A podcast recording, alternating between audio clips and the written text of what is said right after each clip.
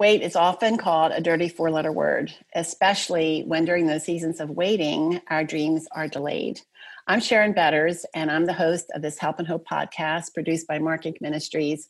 And today I get to talk to Betsy Howard, who knows what that waiting room is like and has a really kind of a different perspective that I think will offer great encouragement to each of us when we are in that waiting room. Betsy is the author of Seasons of Waiting Walking by Faith When Dreams Are Delayed. She is also um, an editor for the Gospel Coalition, and she has written a children's book. And I want to get this title right because it sounds so fun Arlo and the Great Big Cover Up. And that is scheduled for release in the summer of 2020. And Betsy, I can't wait to get that for our grandchildren. I, I just have a feeling it's going to be lots of fun. So, Betsy, before we jump into talking about waiting, why don't you tell us a little bit about your life right now? I live in Manhattan with my husband, Bernard. Um, I am from Alabama originally. You can probably tell I don't sound like I'm from New York, mm-hmm. but I moved here when I got married to him, and he is a pastor.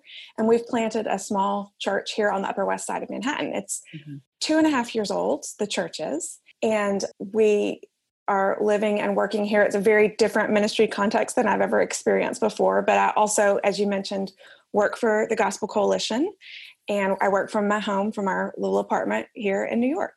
Well, my husband and I, my husband's a pastor too, and um, he just retired after almost 50 years of ministry. And our first church was in the inner city of Philadelphia, and we mm. had, and then he, our second church was there also, and it was uh, located in the part of Philadelphia that had the highest rate of daytime gang killings. Wow!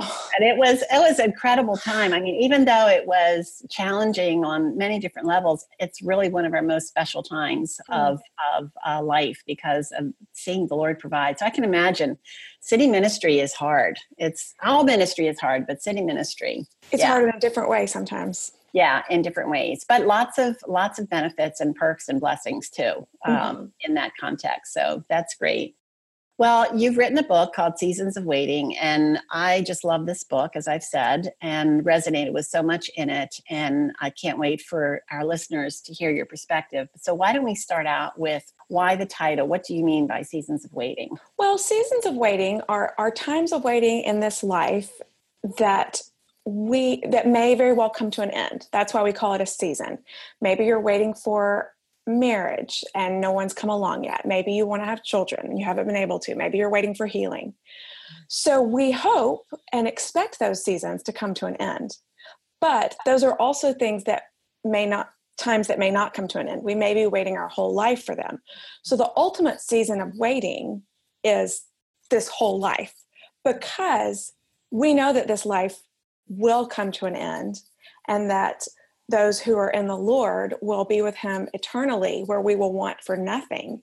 So even if our waiting lasts for the rest of our lives, we can still consider it a season because we know it will have an end. So when I talk about seasons of waiting, I'm talking about really any kind of open ended waiting. I'm not talking about a pregnancy where you know nine months is going to be the end of it. Mm. That kind of waiting's hard, but it's hard in a different way. Or an engagement, you're waiting, you're excited to be married there's a definite end. I'm talking about those open ended seasons of waiting where you think, you know, this wouldn't be so bad if I just knew when or if it was going to end. I think that's probably why I appreciated your book so much because we lost our 16 year old son, Mark, and his friend in a fatal car accident in 1993. And that's 25 years ago. Mm-hmm. And yet the waiting is sometimes seems you know there's no end to it and i think that's what was one of the hardest things about those first years even is that every other event in my life i knew okay there's a period at the end of the sentence i just have to wait this long and then but this was the first time in my life that i knew there is no exit right. room. there's no door that's going to lead out of this at least not on this earthly life. Mm-hmm. i think that's where you know that's a transition that's difficult to make. So i appreciate what you're saying that those open-ended. Your dreams are going to be delayed perhaps forever on this life. So you quote andrew murray as uh, calling those seasons the school of waiting. What what does that mean the school of waiting? So the school of waiting implies that god wants us to learn something. So when he allows us to wait, he I, I, as andrew murray says he's taking us into the school of waiting because he wants to teach us something. He's not just doing it because he's harsh or something like that.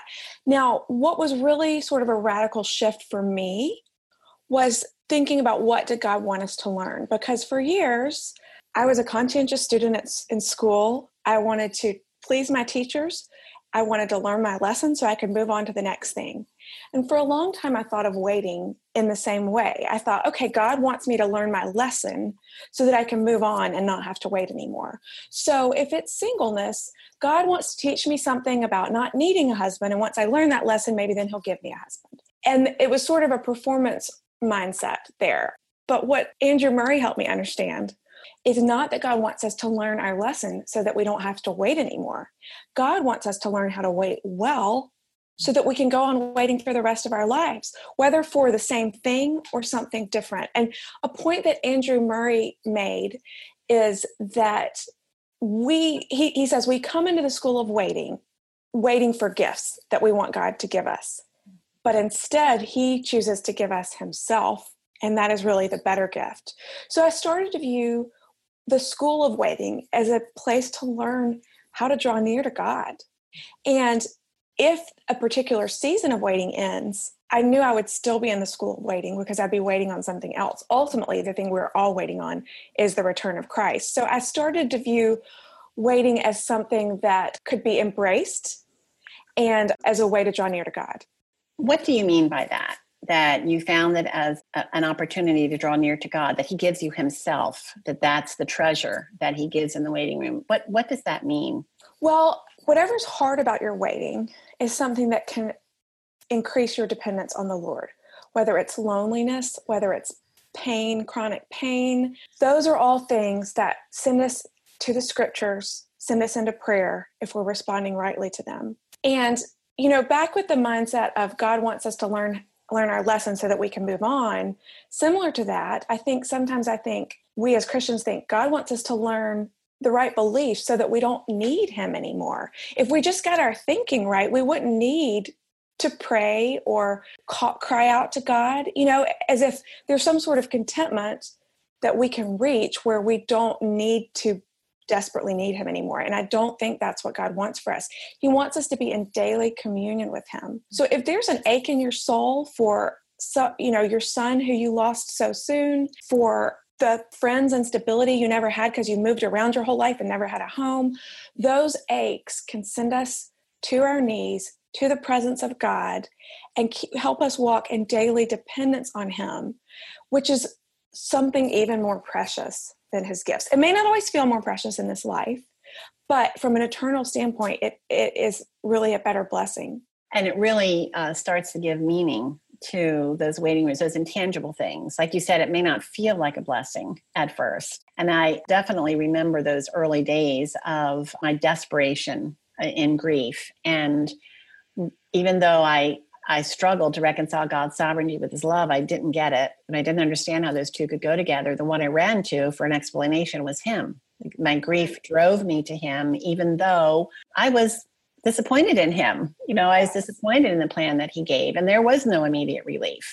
But the Isaiah 45 talks about God giving us treasures in the darkness, riches stored in secret places, so that I will know that he calls me by name and that he is the Lord my God. And that when we grasp that, the purpose of the treasures, that he is wholly other, he is my God, but he is present. He calls me by name. You know, the treasures that are designed to draw us there and i think you've you have certainly defined those treasures in a beautiful way well and that that relationship is such a gift drawing near to god in your pain gives you a kind of relationship with him that no other relationship can pr- compare to and and it, even though i would not ever as so many have said i would not choose this pathway i'm so grateful for the treasures god has given to me and it's hard to explain you know yeah. it's hard to explain without sounding like you're giving somebody a to-do list. Right. You know, just do this, this, and this. Um, there are to do things that are means of grace, but there's something supernatural that happens um, in that in that darkness uh, when He gives us those treasures. And so I really appreciate the way that you you describe that.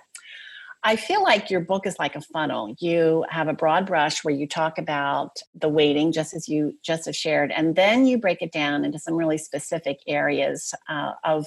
It's kind of like every person could understand. Yeah, that's me um, in that particular instance. So why don't you tell us a little bit about those different areas? So I think that we're waiting on different things, but we are all waiting on something, and it's good to see the things that other people are waiting on to realize how much we have in common. You may feel like somebody else has every, they may have everything you want. So you may feel like they're not waiting for anything, but really we're all waiting on something. So I chose five particular areas of waiting to focus on. And the reason I chose these five is not because they're the only things we're waiting on, but because they're major themes throughout scripture that we see running through the Old and New Testament.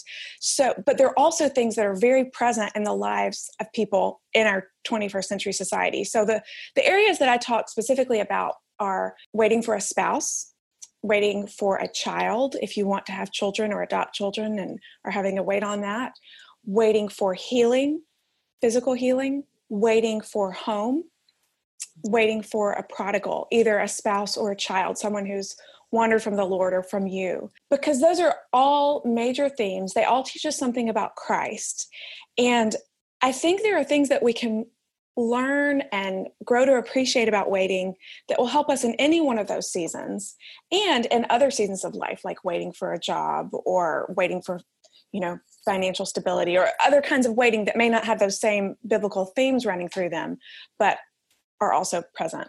Susan Hunt and I just finished writing a book on we it's called Flourish: Aging with Grace in an Anti-Aging Culture. And my task was to write chapters about different women who reflected the principles that thinking biblically, what does it look like to live biblically? And Elizabeth was one of those that I was had the privilege of getting to know. I feel like she's one of my dear friends now. And you talk about Elizabeth um, in your book and and how that their waiting is really a symbol of another kind of waiting that we all do. Can you explain that? Yes, I love the story of Zacharias and Elizabeth because they had a very personal hurt, a lack in their life. They were not able to have children. And in their age, that was an even bigger deal than it is in ours because it meant they weren't going to have any descendants. And God came into their very personal situation and answered their prayers for a baby. So that was a very personal fulfillment to specific prayers that they prayed. And he answered it after they'd given up hope, after she was past childbearing. Yet at the same time, God was answering the prayers that people had been praying for hundreds of years to bring a Messiah. And their child was not the Messiah, but their child was the prophet who would prepare the way for the Messiah. So at the same time that, you know, an angel says, God has heard your cry, God has heard your prayer. He's saying, God has heard your personal prayer, Elizabeth. God has also heard the prayer of all Israel waiting for the Messiah because now it's time for the Messiah to come. And you know, most of us are not our our waiting is not going to be fulfilled with the same sort of prophetic significance. But anytime we're waiting and we're missing something, we point beyond ourselves to the fact that this world is not our home, this world is fallen. We're looking ahead to something greater. So, in times that we are, are praying for our personal needs to be satisfied, we can also be praying for the needs of all the world, for Christ to return, for Christ to bring his kingdom on the earth, and look beyond our personal needs to that fulfillment. I love the the way that all the symbolism and the, the parallels in that story and every story in scripture that points to Jesus, even though his name isn't even mentioned, of how God is bringing life. I mean, Elizabeth's body was dead mm-hmm. as far as childbearing, and both of them, the, the, Luke says over and over again, they're really old. They're mm-hmm. very old. They're past childbearing years. And yet, out of death came life. And as you said, the, the, the symbolism of not just for them, but for all of God's people. Mm-hmm. And so the way that we wait with that expectation that one day, and that's my waiting room, is one day Jesus is going to step into earth and take me home or take all of us at the same time. I don't know which it's going to be, but I know that day is coming. And the prayer of send us a child, you know, now mm-hmm we want Jesus to return. And so I love the way that you draw that uh, line between the two of how our waiting can be a symbol of the waiting for the fulfillment of all of God's promises. It speaks volumes to those who are watching us. That's something that God has really brought home to me since moving to New York because here in New York, we rent an apartment. It's a fairly small apartment. We pay a lot for a small apartment. It's just a different kind of situation. And that's very different from owning a home and planting a garden and getting to put down roots somewhere where you know you'll always be. And when I'm tempted to feel frustrated at the fact that I don't have a permanent home right now, it reminds me that my citizenship is in heaven and we eagerly await a Savior from there, the Lord Jesus Christ, who will transform our lowly bodies and make them like His glorious body. So, my lack here is something that can point me to my fullness, the fullness that I will have there. That's such a good, good reminder. So as I was reading your book, I thought this this girl knows what waiting is. She's experienced waiting, but you didn't tell the story right at the very beginning of your waiting. So why don't you tell us why waiting has become such an important theme in your life and one experience of waiting in your own life? Sure. I started thinking a lot about waiting because I really wanted to be married and years went by and I did not meet someone that I felt God's permission to marry. So I was through my 20s into my 30s and in New York 33 is not a very you're not very considered very old if you're single, but in Alabama that's pretty old not to be married if you want to be married. So you know, I really was reckoning with the fact that I might I might never get married while at the same time thinking maybe I would and not knowing how part of me really wanted to just put that desire to death so that I didn't have the, the constant waiting. But I also thought it might be a good desire God would fulfill. So it was it was just a long experience of living in limbo, but it's the experience that took me into the school of waiting. Now, ironically, as I started writing this book, I started writing this book before I met my husband. Before the book came out, I had met and married my husband. And it was a really exciting, wonderful love story where he actually, Bernard is his name, he's British, very handsome British Jewish man who accepted Christ Jesus as his Messiah. And he read something that I wrote on singleness and he looked me up and he wrote to me to thank me for the article. He said, No, no need to respond. I just wanted to thank you. But I looked him up and I thought, well, I kind of want to get to know this guy. So we started writing back and forth and um, had a wonderful love story. And a year to the day that he first wrote to me, we were married. Mm-hmm. And for me, it was it was an example of that sort of symbolic waiting we've been talking about, where I was waiting on a bridegroom, and from out of nowhere, this man came, and nothing in my life is the same as it was. In part because I'm moved far away. But one day we will be living this life like we are now, getting up, making breakfast, doing whatever we do. And Christ is going to return and everything is going to change. And we don't know what day that is.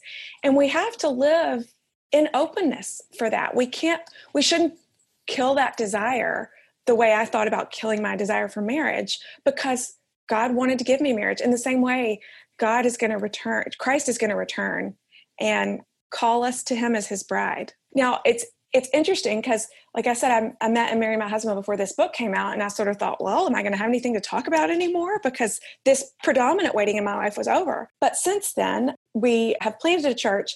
That took a lot longer than we expected it to to get off the ground, and it's still it, we're a very a small fledgling church. We don't we're not financially self-sustaining. We don't know if we'll be there for the long term or not. So that introduced another aspect of waiting. But even more central to my personal life is we have not been able to have children. We've been married for four years now. You know so i'm walking through this the chapter about waiting for a child.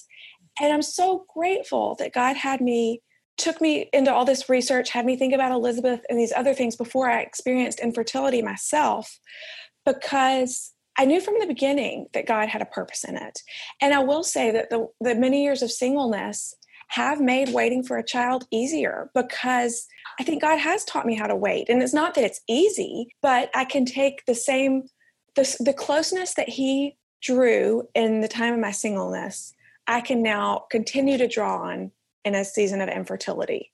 Mm. And I'm grateful for that. Well, I love how you paint the picture of waiting for the bridegroom and how everything will change and but yet the anticipation of the bride is it's indescribable and so she's preparing uh, to make herself as beautiful as she can for that moment and yet in in the world that we live in as believers we know that he could come when we're at our messiest if we belong to him he doesn't see that he sees the beauty in us right. and and yet in the waiting room to see the purpose of the waiting room as it's part of preparation for that incredible moment when the bridegroom comes for his bride. And, Absolutely. Yeah. We're to be making ourselves ready. Uh, I had a friend whose mother was engaged to be married during, I believe it was during World War II.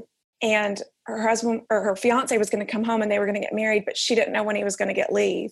So they printed wedding invitations and they left the day blank. And she made her preparations for a wedding you know and and he called and said i'm coming home. They you know had a few days or a week to get ready. But that's the position we're in. We know our bridegroom is coming. We just don't know the date. So we need to live being ready for that day. And that doesn't mean hiding our sin and trying to pretend like we're perfect no it means drawing near to christ getting to know him so that we're ready for that day and i i love that example because her preparations were not done out of duty.